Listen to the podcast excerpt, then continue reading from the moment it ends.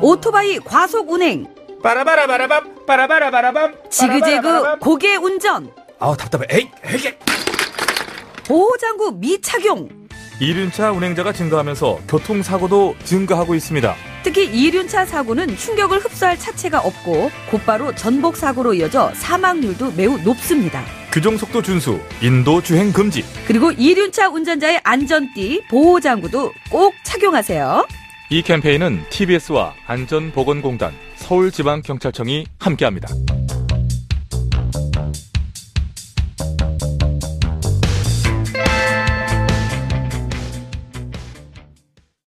TBS TV 정봉주의 품격 시대.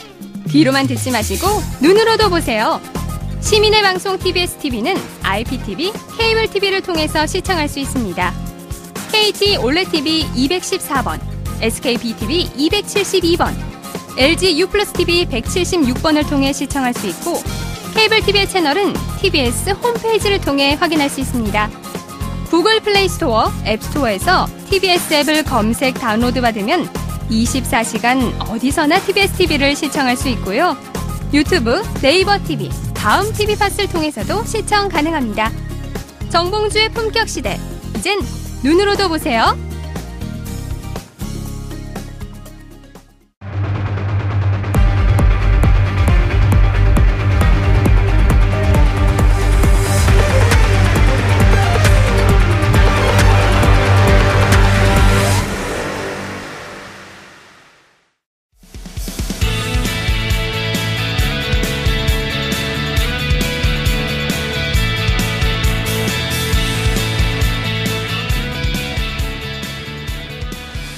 고품격 정보만을 제공하는 정직한 시사 프로그램 정봉주의 품격 시대 정봉주입니다. 이명박 정부 당시 댓글 부대를 운영한 혐의를 받는 민병주 전 국가정보원 심리 전 단장이 구속됐습니다. 민병주에서 원세훈으로 이어지는 지시라인 국정원 적폐의 몸통이 서서히 드러나고 있다는 건데요. 국정원은 지난 9년 동안 남북 정상회담 회의록 공개, 보수단체 집회 지원 등 수없이 정치 개입에 연루되고도 유유히 수사에서 빠져나갔습니다. 이번만큼은 꼬리가 아닌 몸통에 대한 수사, 그리고 그 윗선에 대한 수사, 헌법 유린 행위의 배후가 밝혀졌으면 합니다. 술 취해 부르고 문 열어달라고 부르고 허위 신고와 추격의 폭행으로 상처를 받으면서도 가장 위험한 현장에서 사건 사고를 처리하는 소방관의 안타까운 순직 소식이 끊이지 않고 있습니다.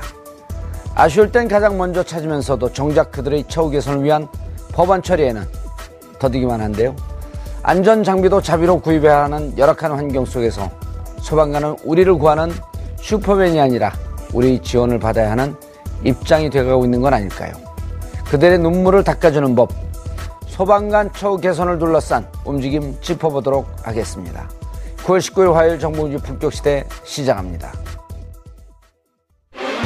이명박 정부 시절 민간인을 동원해 댓글 부대를 운영하며 여론 조작을 한 혐의를 받는 민병주 전 국가정보원 심리전단장이 검찰에 구속됐습니다.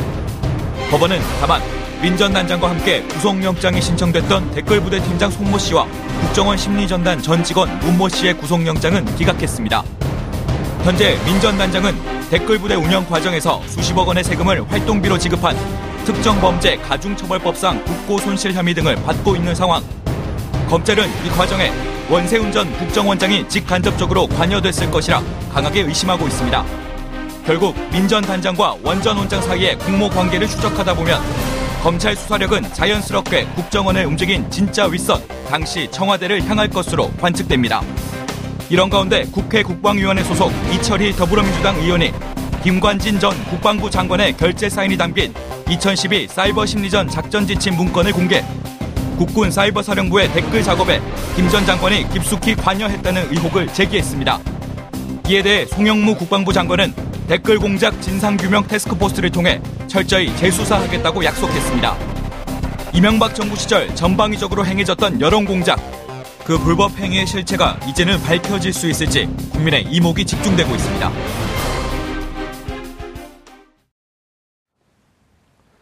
(9월 19일) 화요일 정봉주의 품격시대 첫 번째 이슈 들어가겠습니다 이명박 정부 시절 국가정보원에서 여론조작 댓글 부대를 운영한 혐의로 민병주 전 국정원 심리전 단장이 구속됐습니다. 하지만 법원은 함께 영장이 청구된 전 국정원 직원과 외곽 팀장의 구속영장은 모두 기각했는데요. 이 문제와 관련해 세 분 모시고 말씀 나눠보도록 하겠습니다. 고지열 시사인 기자 자리하셨습니다. 네, 안녕하십니까. 예. 조대진 변호사 자리하셨습니다. 안녕하십니까. 예. 계속 구속영장이 기각돼요? 네, 그렇습니다. 뭐 이따가도 말씀드리겠지만 그 조금 기준이 기준에 따라서 이렇게 영장이 기각되는 것 같지는 않고요. 좀 저도 이제 여러 가지 조금 생각을 하게 하는데요. 어쨌든 관련된 수사 방향에 따라서 좀 이런 방향이 좀 영장이 좀 되는 것 같다라는 생각도 듭니다. 예, 알겠습니다. 최민희 의원님 자리하셨습니다. 예. 안녕하세요. 지역에서 별명이 파란 나비예요? 네, 왜요?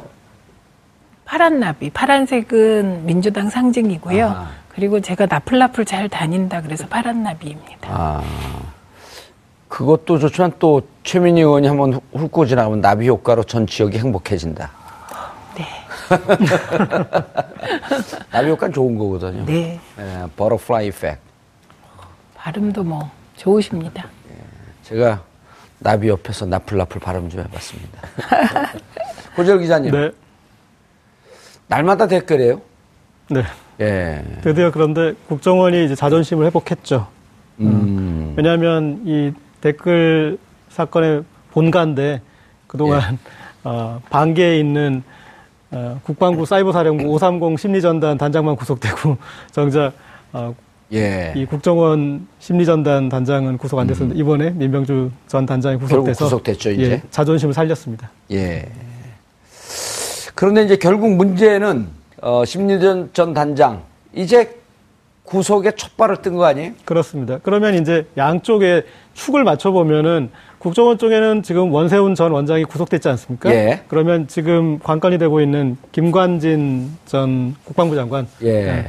이 심리전단을 국방부 부- 직속으로 어, 만들었고 그리고 본인이 이제 보고받고 한 것들에 대해서 진술이 오고 심지어 어, 최근에는 직접 이 정훈 교육을 했다 예. 어, 그런 부분까지 나오니까 어, 그러면 이제 김관진 전 국정원장에 대한 어떤 음. 사법 처리 부분도 좀 관건이 될 것 같습니다. 문제는 지금 사이버 사령부 댓글 개입한 거 2013년 10월 15일인가 16일로 기억하고 있는데요. 네. 한겨레에서 특종을 하고 아직 사이버 사령부에 대해서는 거의 손도 안 대고 있는 거 아닌가요? 그렇죠. 그리고 그 뒤에 또 제3의 역할을 했던 보훈처까지, 보훈처도 아하. 이제 이런 비슷한 조직으로 했을 것이다라고 지금 여러 가지 정황상, 추정상, 예. 그리고 보훈처장이 계속 그 뒤로도 어, 하지 않았습니까? 그래서 그 부분까지 있는데, 그러니까 수사가 진행될 수 있는 이제 여러 가지 계기가 됐고, 그리고, 어, 이제 이 지금 뭐 심리전단 단장 구속하는 명분도 국고 손실과 위증인데 좀 싱겁잖아요. 그러니까 예. 이걸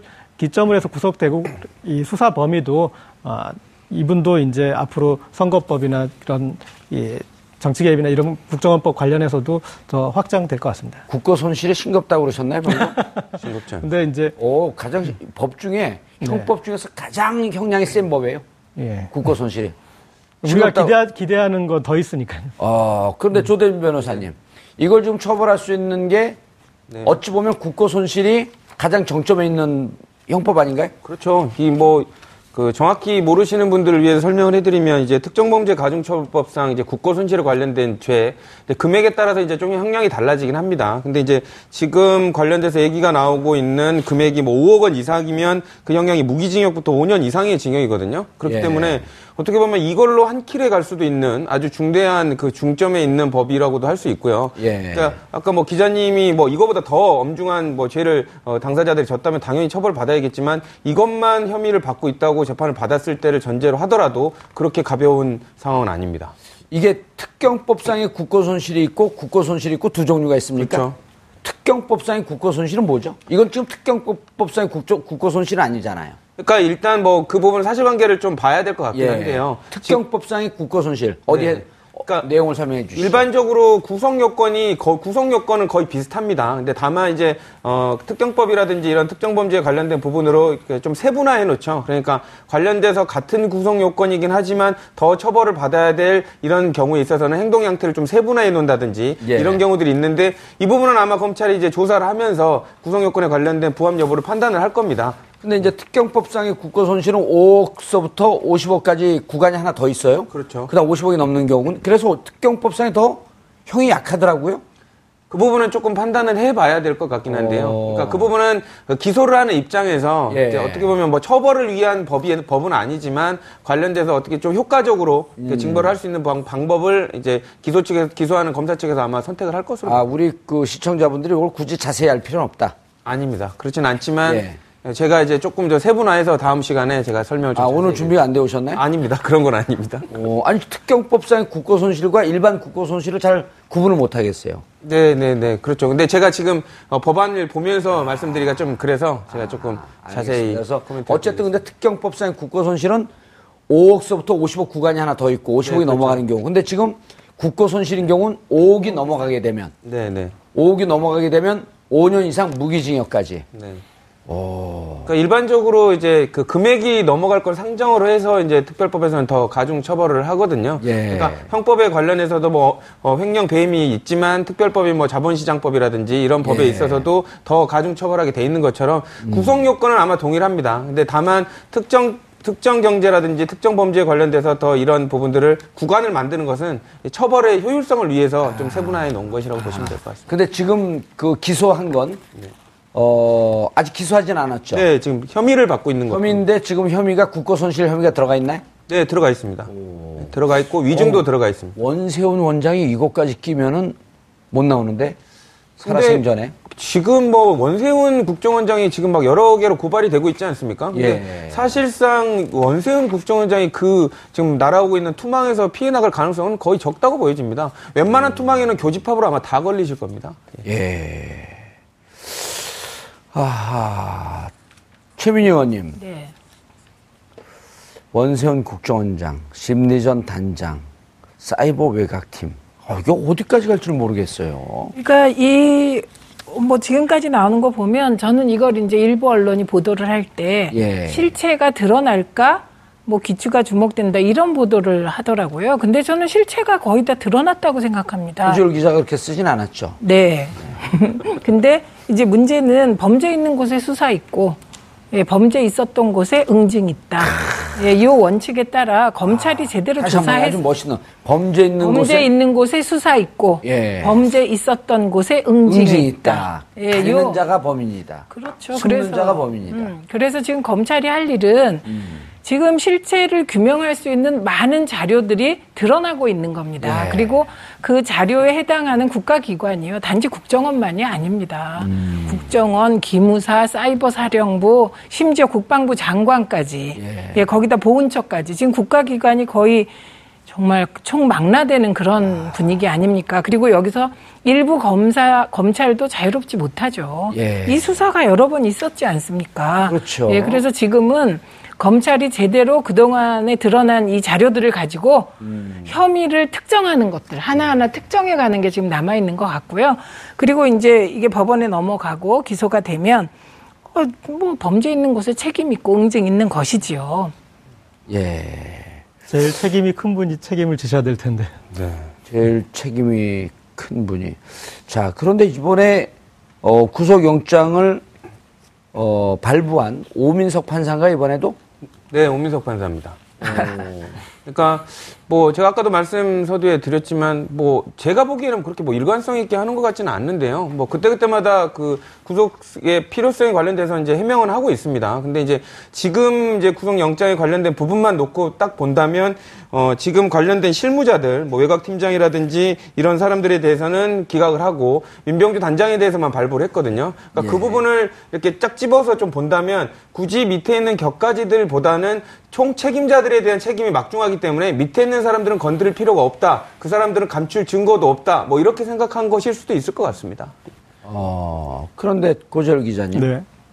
양지회 전 간부들도 다 줄줄이 기각이 됐는데 과거에 오민석 판사는 우병우 수석에 대한 영장도 기각했죠. 네.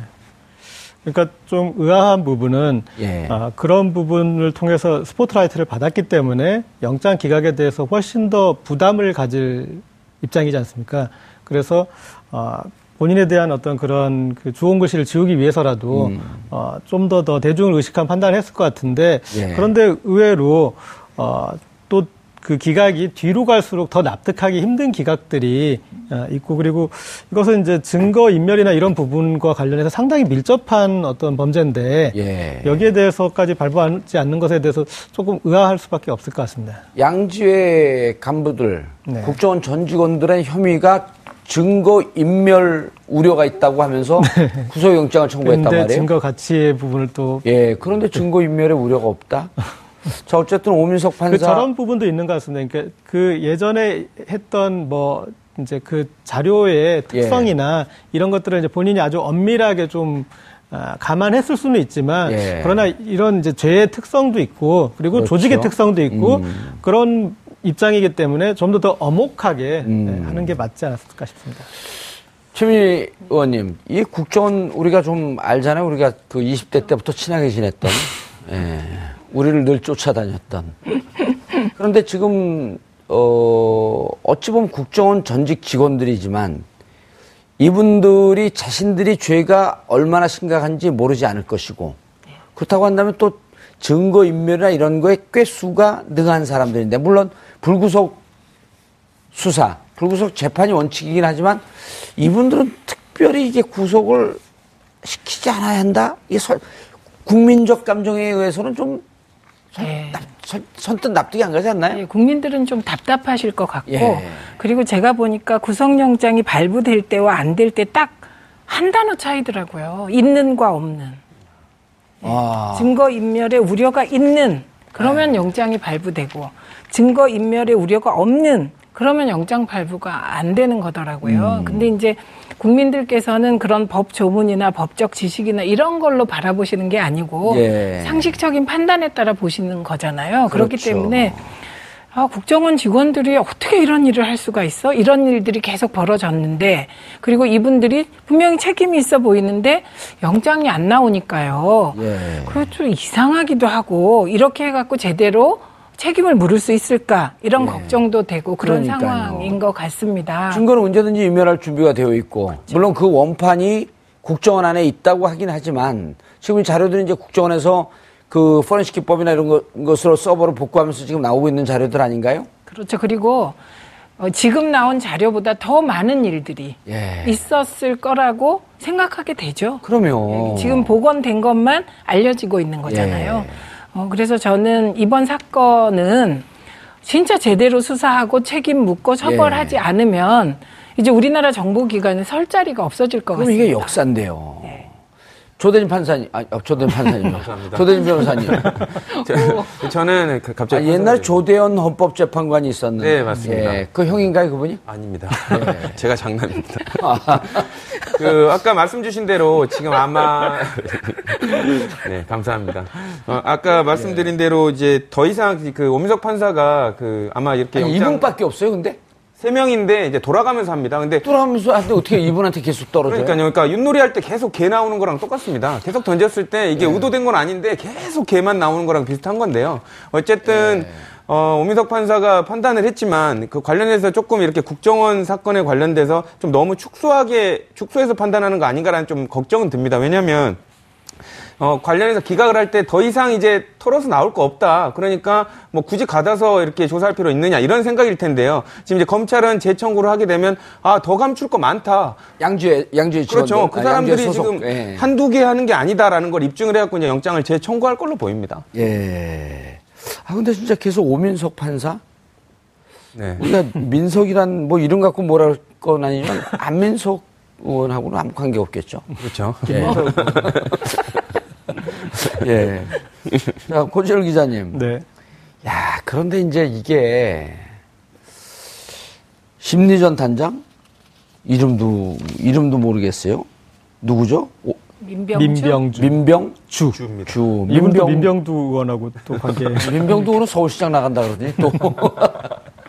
그런데 심리전 단장이란 말이에요. 네. 그럼 이제 그러면 심리전, 심리전 단장이 이제 바로 위에 원세- 3차장. 3차장. 예. 3차장은 구속 안 됐나요? 아직 안 됐습니다. 어. 지금 보면 군 사이버 사령부도 이렇게 3차장 관련돼 연재욱, 있었죠. 옥도경 그쪽도 3차장과 동급 동급의 레벨인 예. 그쪽에서도 그냥 집행유예나 상당히 그 처벌이 수위가 낮았는데 아, 그 사이버 사령부 처벌이 있었죠. 네네. 뭐. 그럼 3차장은 지금 조사가 안 됐나요, 아직? 뭐, 뭐 지금 이제 뭐 기다리는 걸로 봐야 될 겁니다. 그 전에 이제 재판할 때도 여기 집행유예로 좀 됐었는데 예. 어, 조금 이제 지금 혐의들이 더 나오고 그리고 국정원 이 사건에서 저희가 주목해야 될 게 당시에 국정원이 수사에 상당히 비협조했고 그리고 또 검찰 수사도 아, 검찰 조직 안에서도 그런 이제 방해가 있어서 그때 충분히 수사된 자, 그 자료가 있다라고 보기는 좀 어렵습니다. 그러니까 이번에 적폐청산위원회에서 얘기한 내용들이 수사의 어떤 출발점이 돼야 되고 그래서 계속 그쪽에서 늘 하는 얘기가 뭐냐면 아 그때 다 이렇게 재판 받았고 조사됐고 뭐 그런 식으로 얘기를 해요. 그런데 어, 이번에 다시 제대로 해야 된다는 그게 또 좀 관건이 아닐까 싶습니다. 예. 예. 전에 보면 지금 박원순 제안문건 같은 경우도 박원순 서울시장이 이명박 전 대통령을 지금 고소하겠다고. 예, 예. 그게 하지 않았습니까? 그런데 당시에도 처음에는 어 이건 우리 문건 아니다. 그렇게 나오고 음. 그다음에 이건 문건이다라는 걸 충분히 증명하면은 개인 일탈로 또 돌리고 어, 그런 식으로 해서 계속 빠져나갔었는데 이제 이 적폐청산위원회에서 나온 여러 가지 사안을 기점으로 해서 어, 수사 자체도 어, 좀 더 더 이루어져야 될 것 같습니다. 예. 최민희 의원님. 네. 전 단장 구속됐고, 3차장, 그 다음 원세현 원장. 이제는 이렇게 되면 이제 안에서 좀 이렇게 그 뭐가 맞춰지는 형국이 되지 않을까요?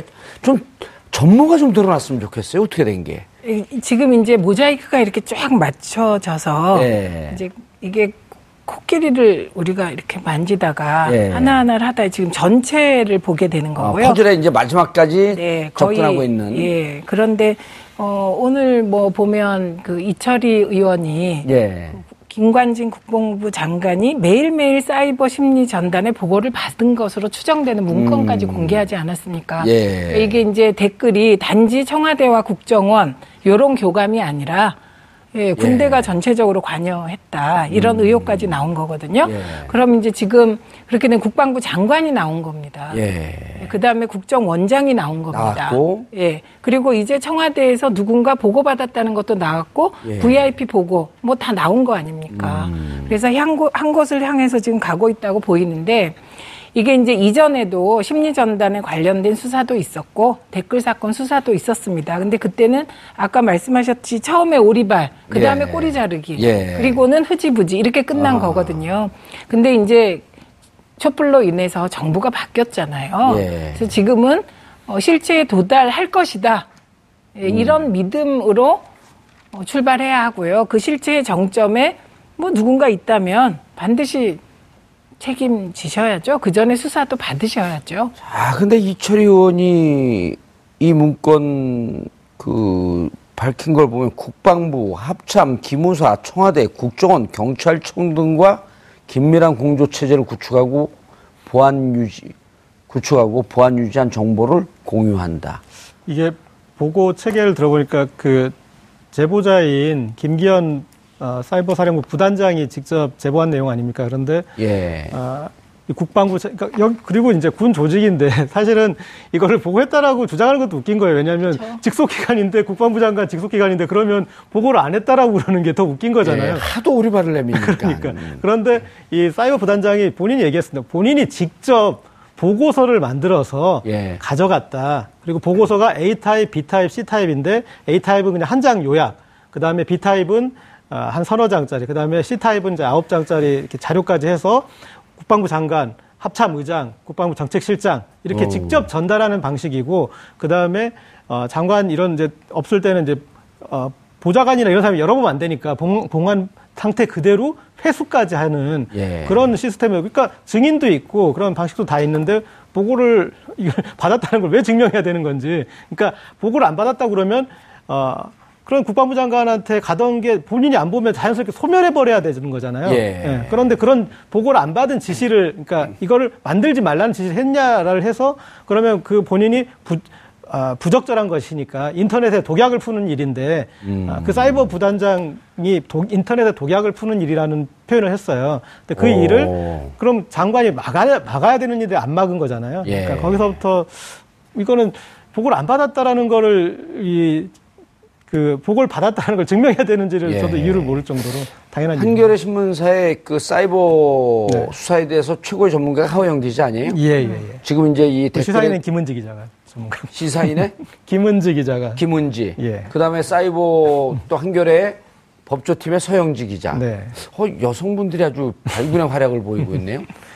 김은지, 서영지. 예, 좀 꼼꼼하게 들여다볼 음. 부분이 많으니까요. 근데 이제 하영 기자 표에 따르게 되면 그때 당시 이제 문서를 만들어서 네. 검은 가방에 넣어서 블랙백인가 뭔가 이런 데 넣어갖고 전달했다는 거거든요. 예, 예. 그 구체적인 증언까지 나왔단 말이에요. 그렇죠. 예. 그럼 이제 원세훈 장관 원장 나왔고 김관진 장관 나왔고 김관진 장관이야말로 이명박 대통령, 박근혜 대통령을 관통하는 국방 거기다 라인. 또 중요한 게 있습니다. 예. 뭐냐면 내부는 그렇게 어, 봉투로 그런 봉해서 가져갔고 어, 청와대로 보내는 거나 그런 부분은 시스템으로 보냈다고 했었습니다.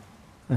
어, 어떤 국정원이나- 시스템이요? 예, 그래서 전산 시스템으로 보내고 아. 그래서 이제 그쪽에서 에러가 나서 이렇게 안 왔다 그러면 연락이 와서 했- 어, 그런 연락을 했다 그러니까 그쪽으로는 이제 시스템으로 갔으니까 어떤 로그 기록이나 그런 것들이 남아 있지 않겠습니까? 예. 보고 체계가 시스템으로 있었다는 거였으니. 어. 야, 이, 그러면 이제 최 의원님 네. 두 분이 나왔어요. 아, 두분 죄송합니다. 두 사람이 나왔어요. 국정원장 구속되어 있고, 그다음 이제 김관진 이분도 구속되겠네요. 이렇게 되면. 그러니까 수사를 제대로 하면 예. 예, 그렇게 예상이 되죠. 그리고 김관진 장관은 박근혜 정부 때는 안보실장했잖아요. 그렇죠. 안 보시지 예. 그때 저부 그 여러 가지 뒷얘기가 있었습니다. 음. 그렇게 뛰어난 건가? 아. 어, 그리고 그렇게 국방부 장관 하다가 다시 다음 정부의 안보실장을 한다는 거는 이게 뭐지? 이런 얘기들이 좀 있었습니다. 그러, 그럴 뿐만 아니라 저는 이렇게 생각합니다. 만약에 이명박 대통령이 이런 어마어마한 일이 예. 예, 군과 경찰과 국정원과 기무사와 예, 사이버 김- 사령부와 그, 그 모두가 다 관여하는 엄청난 국기문란 사건이 벌어지고 있었는데 예. 그거를 대통령이 몰랐다. 그럼 이건 또 어떻게 된 거냐? 이게 나라냐? 이런 얘기를 할 수밖에 없다고 봅니다. 근데 조대진 변호사님, 어, 몰랐다라고 할 수 있어요. 그렇죠. 몰랐다라고 하게 되면 그것을 최종 책임자가 원세훈, 김관진 두 분이 써야 되는 거거든요. 그렇죠. 어, 끝까지 의리를 지키고 무기징역으로 가는 게 낫겠죠. 근데 이제 이거는 일반인들이 바라보는 것과 법조인들이 바라보는 것과 좀 다른데요. 이 정도 증거가 나오고 뭐 장관이 뭐 결재한 문서까지 나왔다. 뭐 제 의뢰인이면 모르겠지만 희망을 좀 줄 수도 있겠지만 사실상 제 3자적인 법조인이 본 그 관점에서는 뭐 이미 끝난 사건이라고 봐도 될 정도로 이미 중요한 증거들이 나와버린 겁니다. 그렇기 때문에 예. 사실상 그런 의뢰인들한테는 저희들이 그런 얘기를 하죠. 뭐 조사는 열심히 최선을 다해서 하겠지만 마음의 준비는 어느 정도 하시는 게 좋을 것 같다라는 얘기를 드립니다. 그 정도로 중요한 자료들이 많이 나오고 있습니다. 어, 중요한 자료를 보는 거예요. 네. 박원순 시장 자료는 심각한가요? 그 이름도 제압문건 민건 아니었습니까? 제압. 제압, 박원순 시장을 제압하라. 네. 그러니까 보통은 그 그런 문건을 작성하더라도 예. 아, 이 제목에서는 그래도 행정 조직이기 때문에 순화시켜서 이렇게 하죠. 박원순 시장 동향 및 주변 상황. 네. 뭐 그런 정도로. 그렇죠. 이제 이명박 정부의 문학의 블랙리스트 초안이 됐던 그 보고서도 문화 권력 균형화 전략이라고 그런 식으로 아. 표현하잖아요. 근데 정말 얼마나 이 박원순 시장에 대한 어떤 그 뭐 이게 증오인지 아니면 그런 경계심인지 그게 사무쳤는지 보고서마저 예. 아, 그렇게 지었던 건 상당히 의아했던 것 같습니다. 음. 내용이 어떻게 돼 있는 거죠? 박원순 시장 제압. 박원순 시장 제압 문건은 지금 이제 박원순 시장에 대한 뭐 예. 여러 가지 사찰 자료 이런 게 들어가 있었던 예. 것인데요. 어, 저는 박원순 시장에 대한 그런 제압 문건이 작성되고 지침이 나오고 이랬던 것은 그건 박원순 시장에 대한 분노라기보단 두려움이었다고 생각합니다. 음. 왜냐하면 어, 요 사이버 사령부나 요 댓글이 집중됐던 시기가 보면 대체로 선거 시기, 국가적으로 큰 일이 있었던 시기, 요런 시기인 것이거든요. 예. 그래서 어, 박원순 시장을 사찰하게 된 것은 박원순 시장이 서울시장으로 당선되던 그 시기, 그 재보궐선거 시기부터 예, 11년 10월 26일에 있었던 재보궐선거였었죠. 그렇죠. 예. 그러니까 그때 이제 조금씩 상황이 구야권이죠. 지금 예. 우리가 여권인데 조금씩 기가 사는 그런 분위기에 아. 핵심에 박원순 시장이 있었던 것이죠. 아, 나 무슨 수가 있었는데. 먹꼼수. 모꼼수. 자, 근데요. 고실 기자님. 네. 오늘 언론과 인터뷰에서 이명박 측 관계자 한 분. 황당하다. 전국 상황에 일일비해서 대응할 생각 없다. 네. 상당히 꼼꼼하신 분들로 알고 있는데. 할말 없. 이명박 측 또 한 분. 대한민국 대통령이 그런 것을 보고받고 지시할 정도로 한가한 자리가 아니다. 어, 그런 것이라고 이렇게 폄하할 정도는 아닌데, 국정원, 그 사이버 사령부, 보면 이를테면 기무사. 저런 거 아닙니까? 그, 이군 사이버 사령부 사령관이었던 이제 연재욱 같은 경우에 연재욱. 예. 예. 그분이 이제 그렇게 보고하는 입장에다가 입장이었잖아요. 예. 그런데 그분을 청와대 국방비서관으로 데려가잖아요. 예. 그러니까 사이버 사령부에서 국방부로 국방비서관실로 보내서 보고받는 책이었거든요. 예. 그런데 그 거기로 더 끌어당길 것처럼 그러니까 음. 그런 것이라고 한 거에 대해서 너무 관심이 그 당시에는 많으셨던 거죠. 예. 어, 이분이 이제 떠나니까 잊어버리셨나 본데 음. 아, 본인이 상당히 관심 가졌던 사안이시니까 연재욱 씨는 참여정부 시절에 청와대 근무했었잖아요. 그렇죠. 그랬죠? 그래갖고 제가 안 참여정부, 데리고 있어서 잘 모르겠어요. 아, 참여정부의 부역자라 그래갖고 한동안, 한동안 물을 먹고 있었어요. 예. 예. 그러다가 그 뭐 그래서 더 사이버 사령부로 갔다가 청와대 이제 국방비서관으로 가는 네. 또 연재 후임도 또 마찬가지 과정이고요. 예, 예. 그래서 무척 어, 자기 아꼈던 분들은 잘 기억을 못 하나 봐요. 그렇죠. 그렇기- 뭐 그렇기도 그리고 하고. 이제 앞으로 기억하시게 예. 네, 하시면 될 것 같고 재밌는 건 이제 박원 서울시장 같은 경우에는 이렇게 제야에 있을 때 또 이 이명박 어, 대통령이 좀 건드려 가지고 예. 시장을 해야겠다는 마음을 먹게도 하지 않았습니까? 음. 그런데 또 이제 어, 이런 제안 문건을 괜히 만들었다가 지금 대통령을 바로 겨냥해서 예. 어, 이런 소송을 거는 것도 또 박원 서울시장이 또이 음. 어, 아주 좀 독- 독불적 아좀 독자적으로. 독자적인 그런 예. 경우인데 그거 좀 재밌는 시장은 이게 같습니다. 웬쾌인가 언론 정치적으로 좀 이름을 또 알려야 되겠다. 아 당하신 게 있는데 좀 이렇게 예. 이 정도는 하실 수 긍정, 있어야죠. 긍정적으로 봐줘야 될까요? 예. 책임을 물어야죠. 그리고 물어야죠. 이제 이런 걸 보고 자기 정치를 한다고 하지만 저는 자기 정치를 잘하고 있는 케이스로 봅니다. 예. 어. 그다음에 이 이명박 대통령 측의 답변 있잖아요. 예. 그 답변을 한마디로 얘기하면 동문서답이다 이렇게 얘기할 수 있습니다. 유체 이탈 확보. 그렇죠. 그러니까. 구체적으로 하나하나에 대해서 이게 사실에 가까움으로 대응할 수 없기 때문에 나오는 태도입니다. 예. 황당하다. 내용이 없잖아요. 그렇죠. 역으로 예. 겁을 먹었다고도 볼수 예, 있을 것 같습니다. 그렇게 볼 수 있습니다. 어, 대통령 측이 떠났다고 뭐 마음대로 이렇게 농단하는 듯한. 예. 근데 지금은 그렇게 기꺼이 농단해도 기꺼이 받아들일 수밖에 없는. 그렇죠? 네. 똑같은 평민들인데. 예. 예. 국회의원도 떨어지고 정치도 못하고. 한 번 국회의원은 영원히 아, 그렇죠. 국회의원입니다. 이른바 해병대 국회의원이라고. 자, 그리고 바- 대한민국 대통령이 그런 것을 보고받고 지시할 정도로 한가한 자리가 아니다. 오호. 대통령 재임 시절 금융위기 극복과 원전 수주 등을 위해서 아침부터 밤늦게까지 일했다. 이것만 했나요? 4대 강도 했죠. 그렇죠. 자원외교도 했죠. 자원외교 다 사기. 그 다음 방위산업에도 관계돼 있죠. 사자방. 그것도 좀 나와야 될 것 같은데요. 뭐 조사하면 줄줄이 나올 것으로 보입니다. 뭐 예. 관련된 부분들이 나올 것으로 보이고 이게 아까 말씀 주셨지만 두려움의 방증인 것 같기도 하고요. 모든 사람들이 조사 받기 전에 의향을 물어보면 다 그런 이런 발언들 보입니다. 아무렇지도 않은데. 고소 고발이 빗발친 이제 이명박 대통령 포토라인에 쓰냐 검찰 조사 받냐 그게 관건 아니에요? 사실상 검찰의 그 좌표에는 이명박 대통령이 들어가 있을 걸로 보입니다. 왜냐하면 실제로 그 밑에 있는 원세훈 국정원장이라든지 어, 민병주 심리전 단장에 대한 뭐 구속영장이 지금 발부된 상태이기 때문에 이런 정도면 이명박 그 대통령에 관련돼서 이명박 전 대통령에 관련돼서 좌표에 당연히 들어가 있고요. 관련해서 어느 정도까지 조사라고 부를 건지 그런 부분만 아마 고민하고 있을 걸로 보입니다. 검찰의 좌표 어에 들어가 있다. 근데 서면 조사 이런 거 하나요? 근데 서면 조사를 하기에는 너무나도 양이 방대해서 그 정도까지 예우를 갖춰 주지는 않을 것으로 보입니다. 서면 조사할 가능성도 있다고요?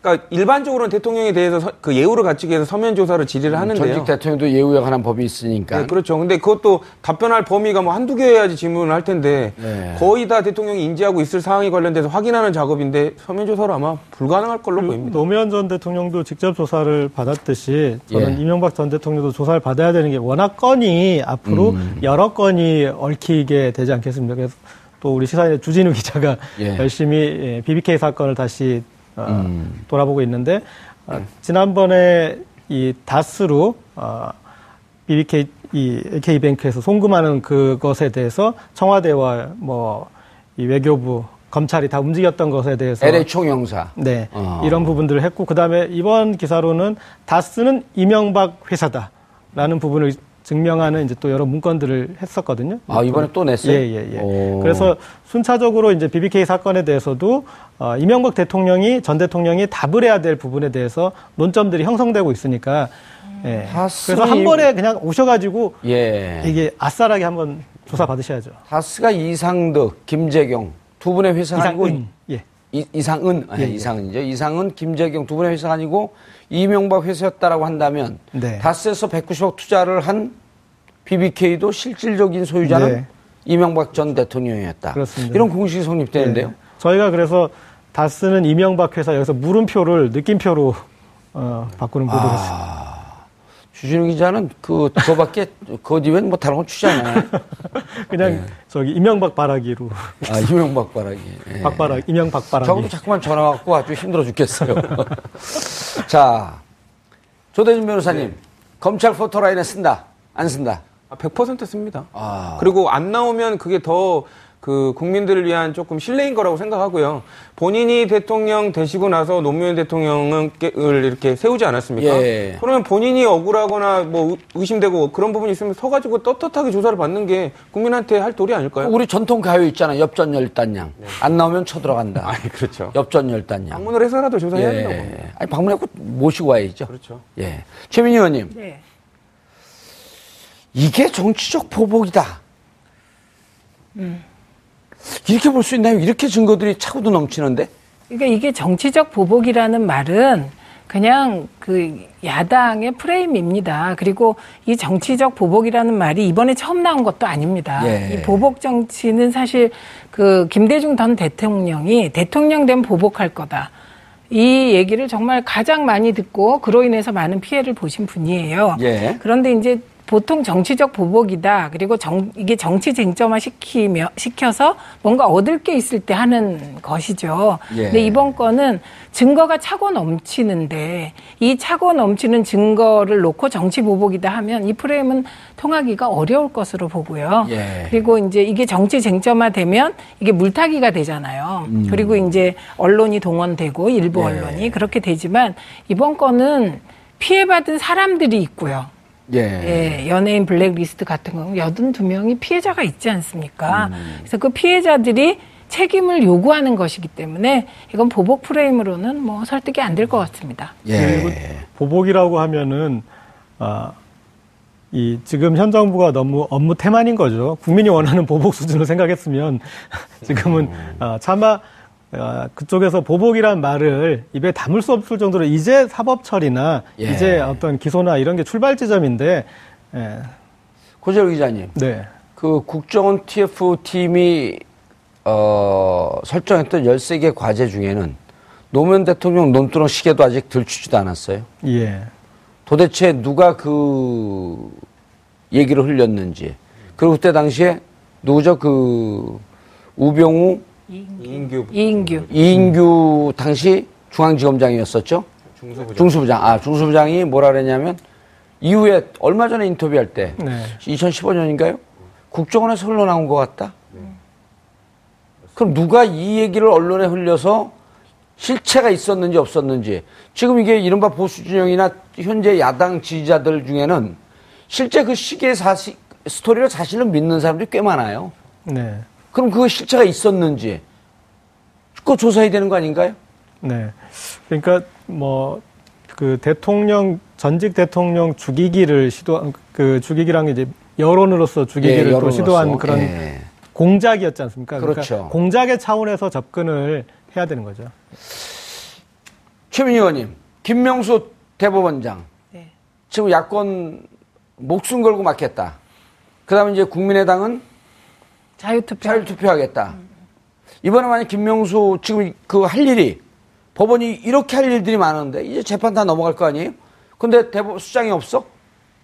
이십- 만약에 김명수 대법원장이 임명 논의안이 부결된다면 그럼 뭐 24일이 양승태 대법원장이 이제 임기잖아요. 예. 그런데 24일 이전까지 이게 뭐 국회에서 의결이 안 되고 만약에 어, 표결에서 실패하면 낙마하게 되는 것이죠. 예, 지금 일단. 속보 떴던 게 21일 김명수 임명 동의안 처리 원포인트 본회의 합의. 네. 만약에 저게 부결되면 국회에 있을 필요 없는 거 아닌가요? 저는 20대 국회? 국민들이 상당히 분노하실 것 같습니다. 예. 그리고 김명수 대법원장 내정자는 청문회를 보니 정말 괜찮은 아무 문제가 예, 없었잖아요. 아무 문제가 예. 없었습니다. 그런데 단지 정치적으로 문재인 정부 흔들기를 목표로 부결시킨다면 저는 국민들의 촛불이 국회를 향하지 않을까 이렇게 생각하고요. 예. 그리고 무엇보다 그 사실을 국회의원들이 잘 알고 있기 때문에 예. 그래도 가까스로 통과되지 않을까. 그리고 통과시켜 달라. 이렇게 국민의 입장에서 요청드립니다. 예, 만약 안 되면 저 국회 해산에 그- 국회 해산법이 있나요, 대한, 대한민국에? 그거는 이제 여당 의원들이 총사퇴를 하면 자동적으로 해산되고 조기 총선에 들어가는 것인데요. 예. 예, 그런 불행한 상황을 다 막고 싶을 것 같습니다. 근데 지금 같은 국회면 국회의원 선거 다시 해야 되는 거 아니에요? 이렇게 훌륭한 분이 아직도 국회를 못 들어가 계신데. 예? 그 조대진 변호사는 국회 들어가서 이번에 이상한 그 변호사 빠치다 보니까. 아니 그 의원들이 여당 의원이 총사퇴하면 어 국회가 해산이 되는 건가요?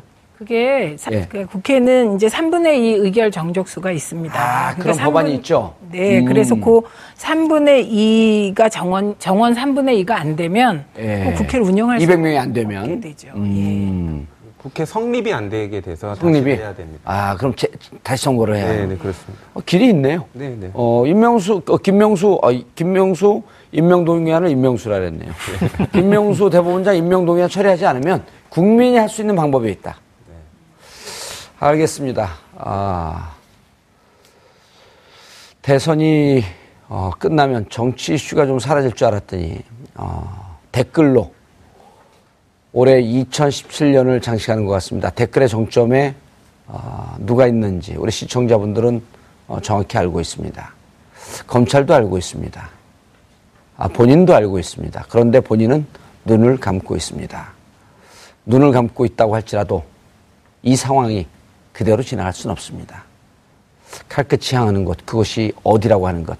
우리가 말씀드리지 않아도 시청자분들께서 정확히 하시리라고 생각됩니다. 정봉주의 품격 시대에서는 여러분의 소중한 의견 받습니다. 샵 5400으로 주제 맞는 다양한 의견 문자로 보내주시기 바라겠습니다. 100원의 정보 이용료가 부과됩니다. 한 발 더 깊이 들어가는 시사 분석 여러분 지금 생방송으로 진행하는 정봉주의 품격 시대와 함께하고 계십니다. 오늘 방송 좋았나요? 방송에 대한 응원 이렇게 표현해주세요. 다운로드하기, 댓글 달기, 구독하기, 하트 주기. 더 좋은 방송을 위해 응원해주세요. 그리고 2부도 함께 해주세요.